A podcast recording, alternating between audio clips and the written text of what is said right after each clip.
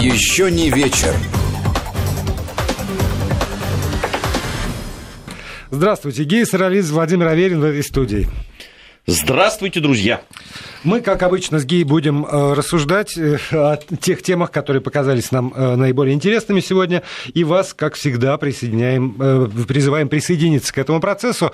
Если вы захотите с нами поделиться своими мыслями, размышлениями, какими-то вопросами, может быть, то смело используйте WhatsApp или Viber 8 903 170 63 63. Это номер, на который можно написать в WhatsApp и Viber. Если удобен смс-портал, то, пожалуйста, 5533 короткий номер и слово «Вести» в начале вашей смс для того, чтобы она оказалась здесь, в этой студии.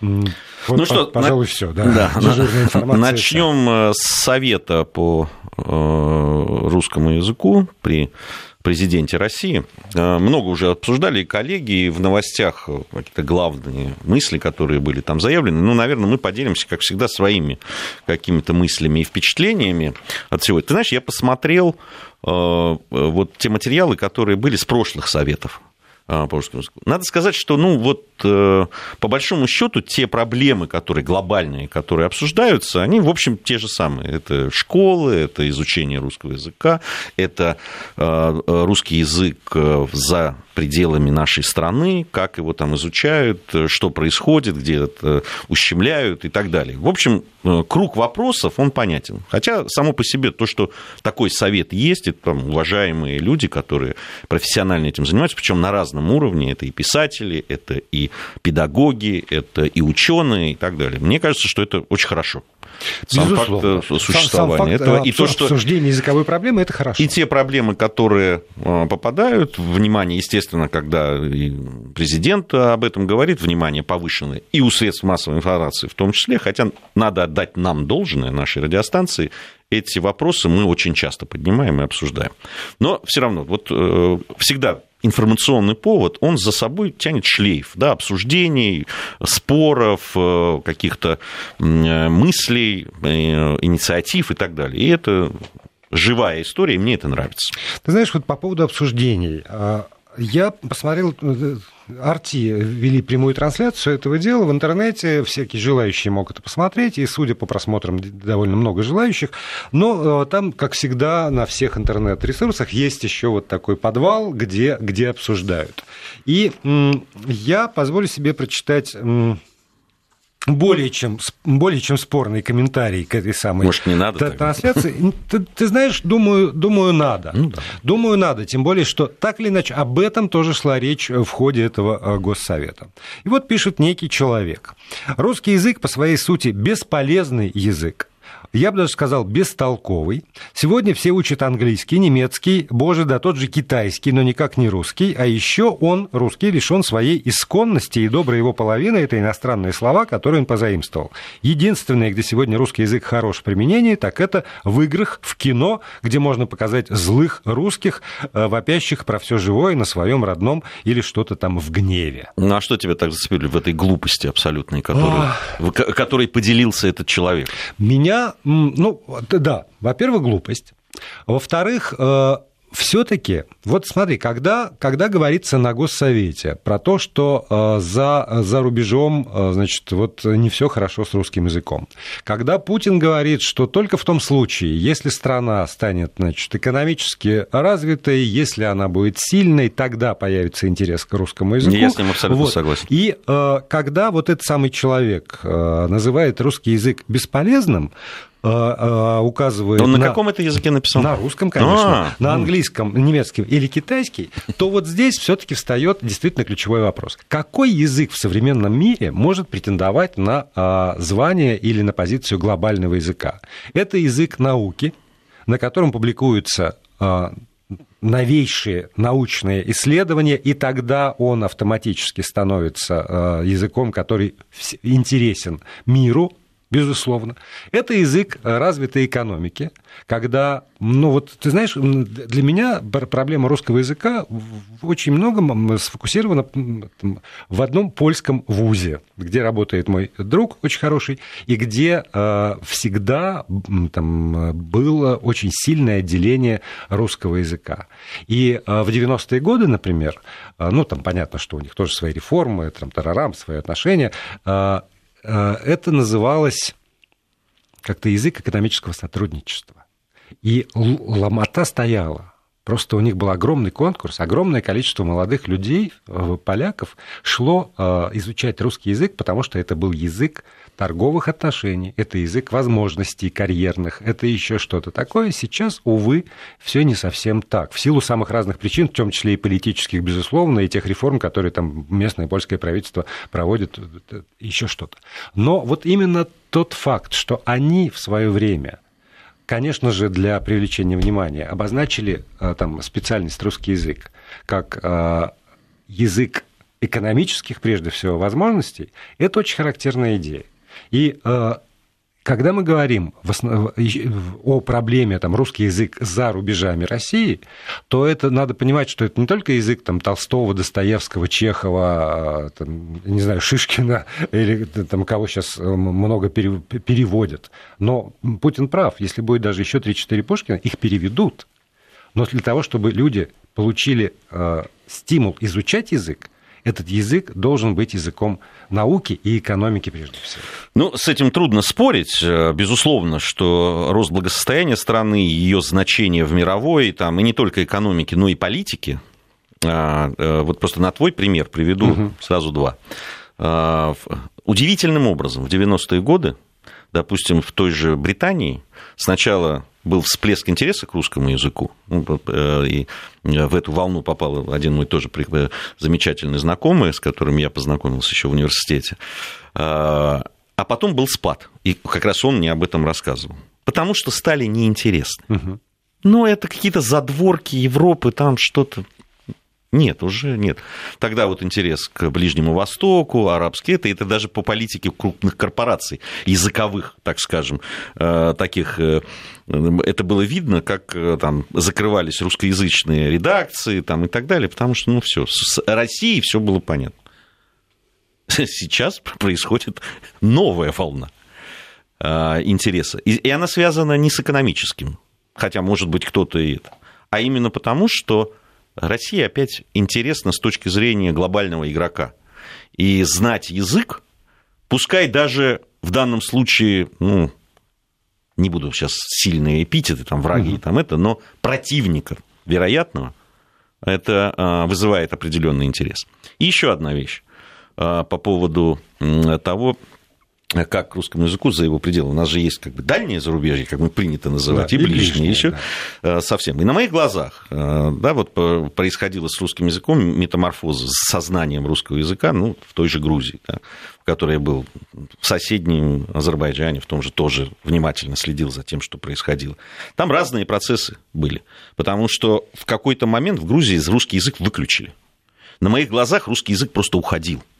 Вот он просто уезжал с людьми, носителями этого языка, причем не только э, этнических русских там или украинцев или белорусов и так далее, но и э, этнических грузин, которые знали русский язык которые ехали, потому что ну, экономически было невозможно. Война, там, разруха и так далее преподаватели, естественно, закрывались русские школы, закрывались все отделения э, в высших учебных заведениях, невозможно было получить высшего образования на русском языке, русские сектора и так далее. Все это очень быстро стало э, из жизни уходить. В какой-то момент, это было уже вот в конце 90-х, начало 2000-х, молодые люди на э, улицах Тбилиси, где всегда можно было, да, там русские знали все, всегда – ты уже молодое поколение, где-то вот люди там 19, 18, 19, 20 лет, они не говорили, еле-еле. Даже они, им очень хотелось э, поговорить, но а, они просто не могли. Но прошли вот еще там, два десятилетия. И о, интересная вещь, о чудо. Ровно экономика, да, да. туризм. Да. А, и вообще осознание того, что этот северный сосед, как бы ты к нему ни относился, никуда не денется – И все равно и экономически, и культурно, и знаете, в связи все равно будут, даже когда нет дипломатических отношений. И ты знаешь, ситуация изменилась. Опять на улицах Тбилиси вполне можно, ну, через одного-то точно ты встретишь молодых людей, которые говорят. А... Э, извини, вот да. более того, у меня за последние там, пять лет, наверное, было несколько э, поездок в Тбилиси, там, в Грузию, там, не скажу, в Тбилиси. И вот я помню, когда я приехал первый раз после долгого перерыва, ну вот просто бар, магазин, молодые там официанты или бармены, и э, было сложно. Вот то, то, о чем ты говоришь, они, может быть, и хотят, но навыка нет.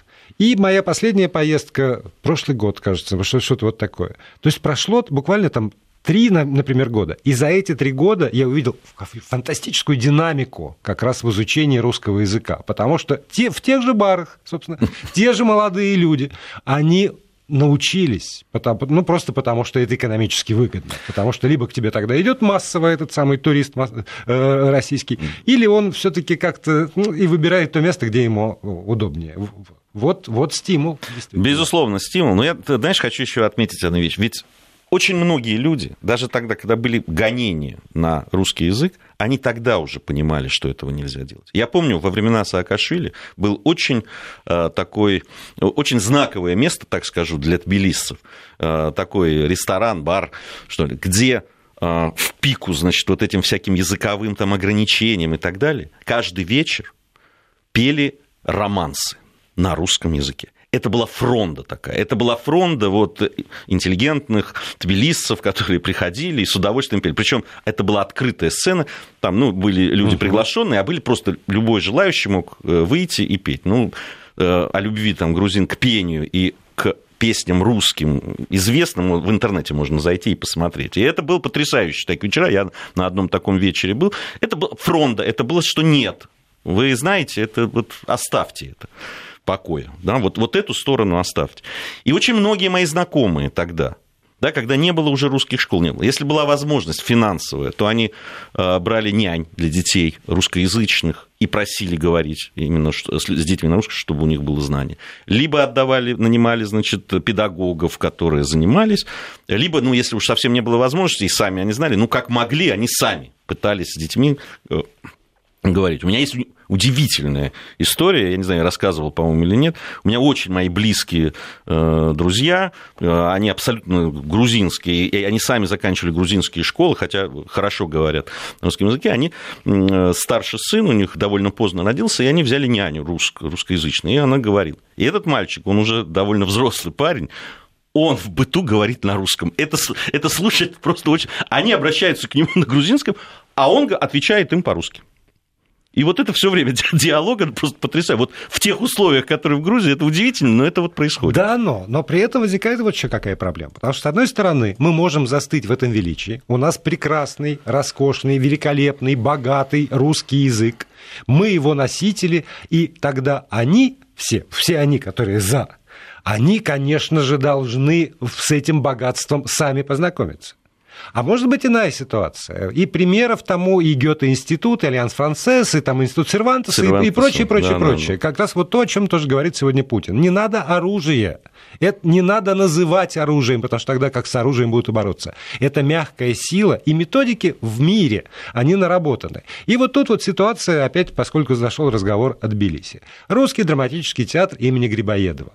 И было время, когда этот театр остался, в общем, без поддержки этой самой большой России носитель языка. И были очень тяжелые, были, тяжелые. были очень тяжелые времена. Потом, слава богу, здесь в России додумались организовать хотя бы фестиваль театров СНГ. И они получили возможность, приглашали и оплачивали эти поездки. И они стали приезжать на эти фестивали, и они почувствовали нужность свою. А теперь этот самый театр имени Грибоедова с фантастическими гастролями проехал сейчас вот в эти, в эти дни как раз по, по России, причем масса городов. Как они это выдержали, я не знаю, но э, я видел фотографии э, на поклонах, я видел видео, так как принимает публика они каждый день практически там переезжали, максимум два дня в каком-то городе они задерживались.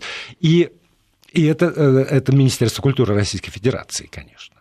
И вот эта поддержка такая вот совершенно реальная. И те же самые мои друзья в Польше, когда мы с ними разговариваем, говорят, ну, господи, ну, ну почему же Россия совсем не думает об этом? Потому что, ну, правда, нужны, нужны методички, нужны э, учебники, нужны просто книги на русском языке. А ну, с деньгами вот не очень хорошо. Нужны какие-то обменные процессы. А когда в известный момент еще и э, там тот вуз российский, я не хочу его называть, с которым были налажены эти обменные процессы, когда студенты приезжали туда-сюда, сказал, а теперь мы с вами не будем ничего делать, потому что, знаете, вот после 2014 года у нас все изменилось. Вместо того, чтобы наоборот, может быть, удесятерить эту деятельность, и в том числе и по а, пропаганда слова а, оболганное и, и стасканное, но тем не менее по пропаганде этого самого русского языка. Вот это вот позиция государства. Потому что действительно, сегодня про это говорили, за вот распространение русского языка отвечает там куча ведомств, семи нянек, дитя без глаза, а в итоге все это уходит в пыль, в песок. Вместо... Там не очень большие деньги нужны для того, чтобы действительно эту работу организовать. Есть... Только, только нужен заинтересованный я, человек. Я, я, я согласен с тобой, и, то, и того, что делается, на мой взгляд, недостаточно. Но я, я хотя бы от, отметить, что все-таки э, очень много, ну, много делается. Да, много делается. это все-таки начали обмен, да. и да, и, кино, и, и фестивали, и кинофестивали, и э, вещи какие-то, э, э, которые помогают, даже вот ну, с сложных. Я знаешь, чего еще вот мне, мне что не нравится? Очень часто какие-то... Мы, мы абсолютно правильно говорим, когда там русскому языку ставят какие-то препоны, а, да, там мы будем сегодня еще говорить, да, там то, что на Украине с русским языком происходит или в каких-то других местах. Но когда хорошие вещи происходят, когда позиция того государства, э, э, о котором, да, там, э, которое было советское, ну, например, Азербайджан, есть и другие примеры, но просто я знаю, потому что именно этим вопросом занимаюсь. Мы в свое время на Вести ФМ делали цикл целый таких репортажей, с мест да, из разных бывших республик Советского Союза, как обстоят дела с изучением русского языка. И есть ли это, что с русскими школами и так далее. Так вот, э, тогда был замечательный репортаж, наш коллега из Азербайджана делал, и э, э, количество русских школ да, с русским изучением русского языка, отношения с крупнейшими вузами, МГУ, МГИМО там, и так далее в Баку. Значит, вот конференции, которые организовываются по языку, по обмену и так далее, культурные связи и так далее. Ну, все на высочайшем уровне делается. Но я этого не вижу в информационном поле. Мы же должны каким-то образом говорить, да, это здорово, да, спасибо, да, да, давайте, да. И, мы, мы и, готовы. И очень многим со... людям этого будет достаточно, что они э, ценимы. Те, те же русскоязычные театры. Это, ну, понимаете, когда ты что-то делаешь, а об этом никто не узнает, ну это плохо. Это не пропаганда. И, и, и можно сказать, эти деньги потрачены, если об этом не рассказали, и об этом на, на самом высоком уровне не просто ну, слова благодарности не сказали, это неправильно. Тогда это фактически это ну, просто потраченные деньги. Этим надо заниматься системно абсолютно. Это, это очень важные вещи. И когда вот э, нам говорят, там, вот э, было там на 9 мая, э, поехали студенты, обмен студентами в... Не только там участвовал Казахстан, там, ну расскажите об этом. Ну, вот мы там своими силами, там, угу. в программе там, нацвопросы и так далее, всегда поднимаем эти вопросы, обсуждаем. Вот. Но вот так вот массово я этого не вижу. А это очень важная вещь. Да, потому что если это действительно государственная политика Российской Федерации по сохранению, развитию, распространению русского языка, то тогда, как очень многие вещи, которые, ну, вот, ну, неприлично же не говорить ну, например, о, гос... о том, что прошел Госсовет. Вот ровно так же должно стать неприлично не рассказывать о вот тех вещах, о которых ты сейчас говоришь. Тогда это будет государственная политика. Тогда те люди, которые там иногда в очень сложных условиях, иногда там вопреки всему на свете, но там ситуацию на Украине мы обсуждаем бесконечно, но правда, когда, когда язык э, там, русский оказывается гонимым, и это признают уже, не знаю, там Венецианская комиссия э, про это признает. Сегодня, по-моему, было что-то такое, появилось э, очередное сообщение из Рады, что кто-то из депутатов предложил Рады э, все-таки продлить вот этот вот срок перевода начальных школ на исключительно украиноязычное э, обучение для всех Вот именно что для всех нацменьшинств, а не только для а, там, языков Европейского Союза, о чем, ну, там, понятно, Венецианская комиссия она, о, о Евросоюзе. Но ну вот хотя бы вот какие-то вот такие крупицы а, должны быть и люди, которые там на Украине все-таки там преподают русский язык, э, играют в театре на русском языке, пытаются продавать книги на русском языке, несмотря на то, что там обрубается огромный поток литературы из России, ну хотя бы то, что, то, что доходит. Ой, Это, с, книгами там... Да, я, я разго... Они я... должны быть поддерживаемы. Я говорил с, изда... с издательствами, с э, людьми, которые изда... Э, издательство из Питера, кстати, это издательство, и у них очень большая была сеть на Украине это катастрофа, да. что произошло. Да. Это просто катастрофа. Причем это не обязательно там вот список каких-то литературных произведений, которых не знать. Нет, если издательство российское, и оно там пытается каким-то образом какие-то книги, ну, это практически невозможно. Они, э, те-то э, книги, которые у них там были, спасли, спасали там буквально, ну вот как военные операции Конечно. Э, проводились. И не все удалось, ну часть удалось там через Крым и так далее. А вот так просто то, что происходит сейчас с русскоязычной литературой, это просто катастрофа. Ну, там отчитали же украинские власти с гордостью тоже, по-моему, неделю или две назад, ну, вот недавно совсем. Миллион двести там названий, что-то такое, вот запретили к ввозу э, на украинский книжный рынок. И чем гордиться-то? Ну, ведь понятно, что там э, не миллион двести книг было издано там, про то, как э, изничтожать украинскую нацию и украинский язык. Про другое же. Ну, да. Дело Потому в том, что, что у нас ну, таких книг просто не напечатают, у нас законом запрещено. Да, то, что они запретили, это же капля, на самом деле, потому что они просто перекрыли. Э, просто туда ввозить сейчас книги, насколько я понимаю... Не экономически нецелесообразно. Не экономически нецелесообразно, да и просто опасно. Поэтому ну, вряд вот, ли этим будут вот. заниматься вот так. Но еще одна проблема, которую нам, кстати, пишут наши э, слушатели, скоро и у нас русский язык забудут, потому что в сельских школах преподают лаборанты. Вот такое вот э, послание пришло, и давай мы еще все-таки эту тему продлим и после новостей. Сейчас новости. Гея Саралидзе, Владимир Аверин здесь, в этой студии. Еще не вечер. Продолжаем э, разговор. Гея Саралидзе, Владимир Аверин здесь. Вот э, действительно проблема преподавания русского языка, на которую тоже обратили внимание. Да, я, я вот говорю, как раз эта тема, которая, по-моему, из года в год дискутируется, поднимаются вот эти сложные очень вопросы, острые вопросы изучения, да, это действительно проблема. Ну, э, здесь, к сожалению, это касается не только русского языка.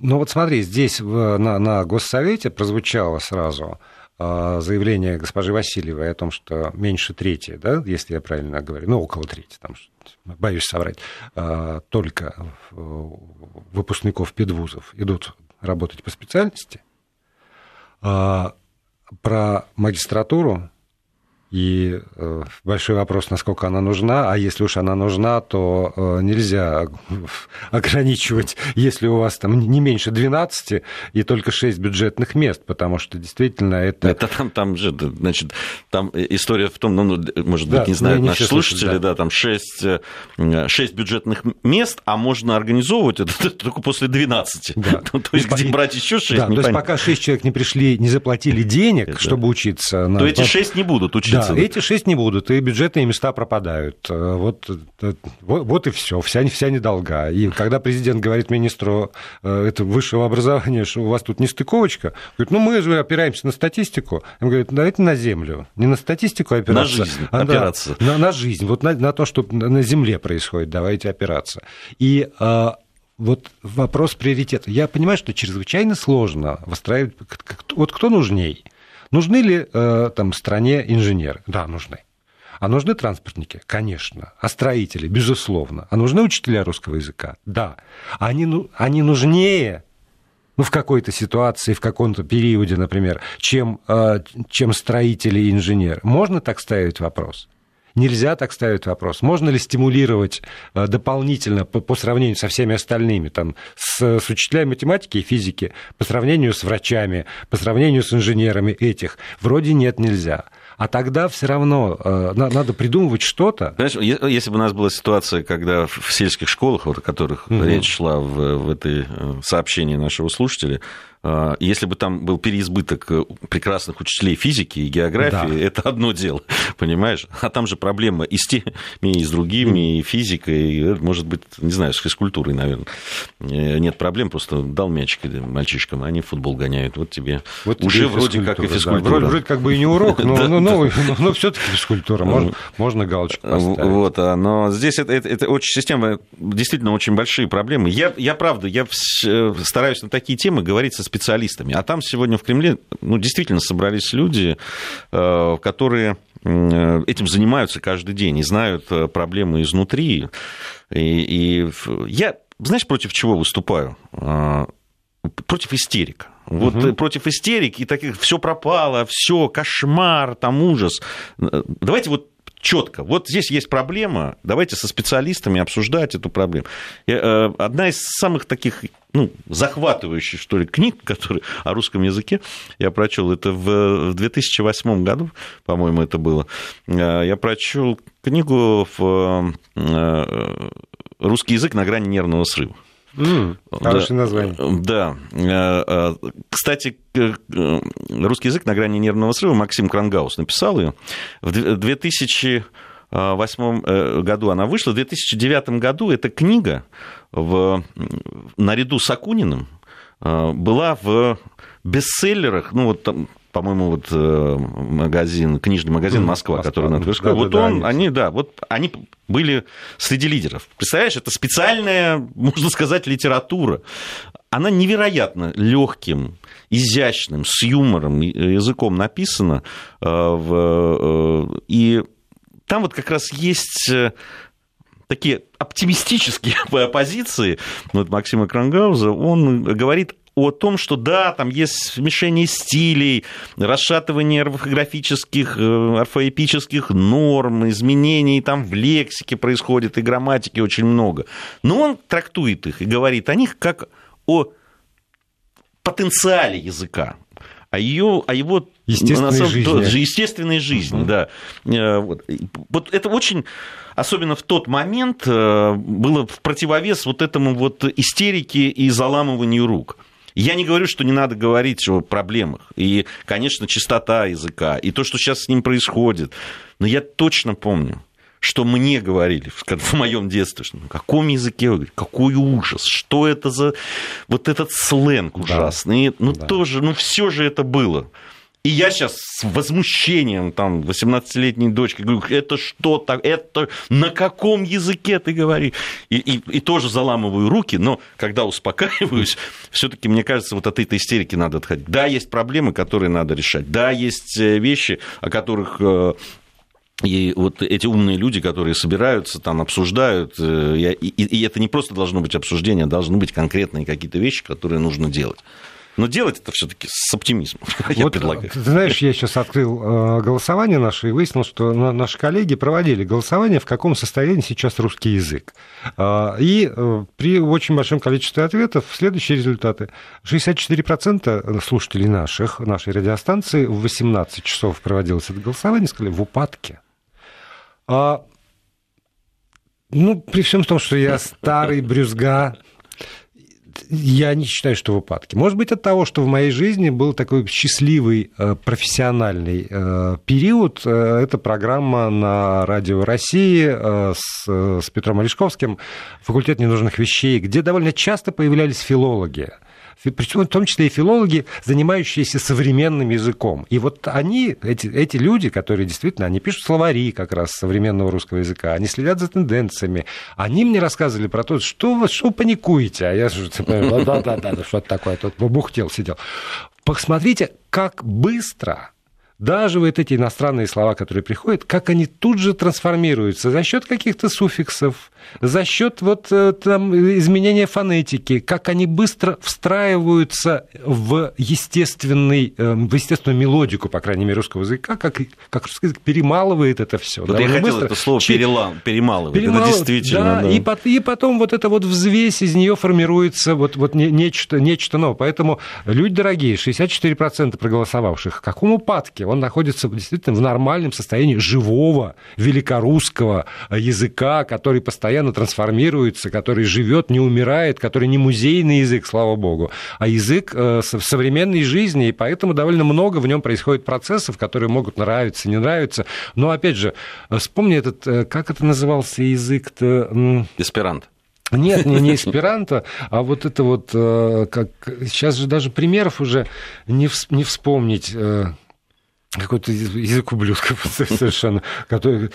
Он появился там на, на, на 2-3 года, это мода на этот язык. И она потом ушла. Боже, да что ж такое это? Вот правда. И сам ведь тоже говорил какие-то слова. Сейчас... А, эти все ми- ми- привет и Да, вот да, при, привет, вот, медведь, да. да. Вот, ну, ну, это же казалось, все. Это, это могильный камень на наш русский язык. Где этот могильный камень? Кто его помнит?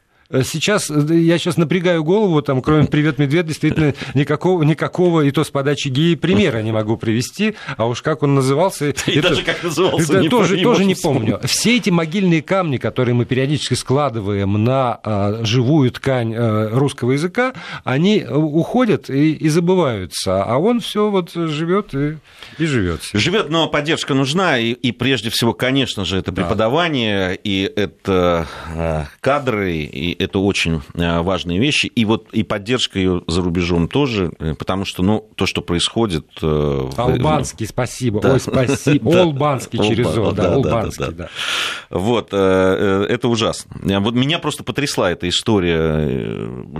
Казалось бы, надо привыкнуть. Ну, вот мне просто вот то, что во Львове происходило, ну, просто, вот, знаешь, я просто вот у меня не было слов, чтобы как это охарактеризовать. Там отряды по русским песням. Отряды, да. которые э, значит, специально ходят по Львову и отлавливают музыкантов, которые... У, уличных, испол... уличных музыкантов. Уличных музыкантов отлавливают, если они поют на русском языке, значит, им там ломают инструменты, бьют там и так далее. Ну, я, я, я кроме как вот нацизм, я другого слова у меня нет, правда. Ну, я не знаю, вот может, может, может вы назовете это как-то по-другому, я не смогу точно. Но это, это просто за гранью. Э, и вот такие вещи, конечно, мы должны отслеживать, и это должно иметь какие-то последствия. Хотя наши международные партнеры на это предпочитают не обращать внимания. Хотя в последнее время все больше и больше, ты вот говорил о Венецианской комиссии там, и так далее. Но ведь они тоже, ты абсолютно прав, они говорят о странах, которые входят в ЕС. Да. Это вот наши, а это вот... А да, здесь да, мы... но при этом, вот я цитировал тут недавно как раз на, на программе этой телевизионной нашей а, «Кто против?» документы Венецианской комиссии, которые были в, в по, а, как бы, по итогам изучения закона об образовании. Это долгий процесс. В итоге они сказали, и там, вот в этой части, которая предваряет до, до конкретных рекомендаций, там как раз говорилось о принципах о принципах, которые заложены в этот язык об образовании, и насколько они э, противоречат э, там, гуманитарному праву, европейскому законодательству, э, здравому смыслу. Сейчас Венецианская комиссия ровно так же изучает украинский закон о языке, и она должна как раз в конце ноября, скорее всего, ну так ожидается, они объявили об этом, по, по поводу уже закона о языке, высказать свои тоже суждения по этому поводу. Вот, ну, там, примет украинское государство эти рекомендации все-таки Венецианской комиссии не примет, это большой вопрос. Но вот то, о чем ты говоришь, то, что было во Львове, а, на мой взгляд, это опасно не только по отношению к языку, а по отношению, в принципе, государственного устройства. Потому что если государство не то что делегирует, а просто попустительствует любым совершенно группам, любого там, по интересам собравшимся, а, и позволяет им проводить э, репрессии, то, ребята, это джин. Это джин, который вы выпускаете из бутылки. Ну, они его уже давно выпустили. Да, они его выпустили, может быть, они там... его... но, но желание загнать его обратно в бутылку да, ну... тоже как-то не сильно наблюдается. Уже, да, и желание не наблюдается, и, видимо, сил и возможностей, возможностей не наблюдается, потому да. что за этими э, э, нациками, конечно, стоят э, и олигархи украинские, и силовики, и так далее. И это очевидно вот по разведению в Золотом и в Петровском, это ну, по многим вещам э, совершенно очевидно э, вещи. И э, я говорил сегодня это на программе «Кто против», повторю и здесь. Конечно, на мой взгляд, как раз Зеленский абсолютно отражает вот ту вот те 73% населения Украины, которые за него проголосовали. Они в принципе, в принципе, я уверен в этом, против такого. Они в принципе считают 9 мая праздником, они считают Жукова героем и так далее.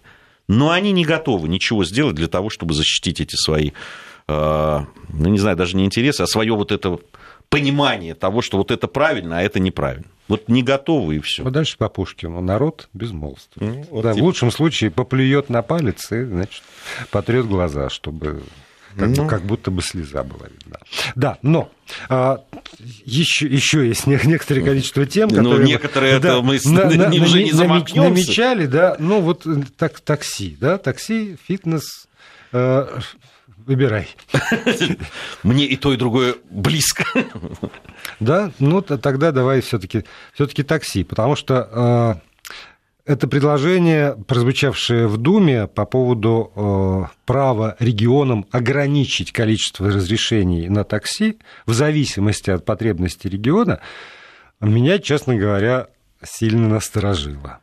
А почему? А потому что есть вещи, которые могут сами себя, мне кажется, регулировать. Потому что э, вот в Брянске, например, часть водителей сегодня э, проводила акцию против беспредела одного из агрегаторов. Как это? Я пытаюсь быть максимально так, тактичным. Одного из агрегаторов. И, значит, по поводу того, что э, сильно много забирает, по поводу того, что тарифы неправильно установлены. Но в это же время отмечается в Брянской э, улице, это местное издание, в это же время другие водители спокойно возили клиентов. А это значит, что какое-то количество людей – и устраивает и тарифы, и что-то еще. Потому что это, это же вот э, переток такой. А если ограничить, то я, я помню, как это было, когда любая машина там из третьего ряда бросалась ко мне на вытянутую руку. Я выходил из дома на проспекте Мира, поднимал руку, и это просто поперек всех. И очередь еще выстраивалась.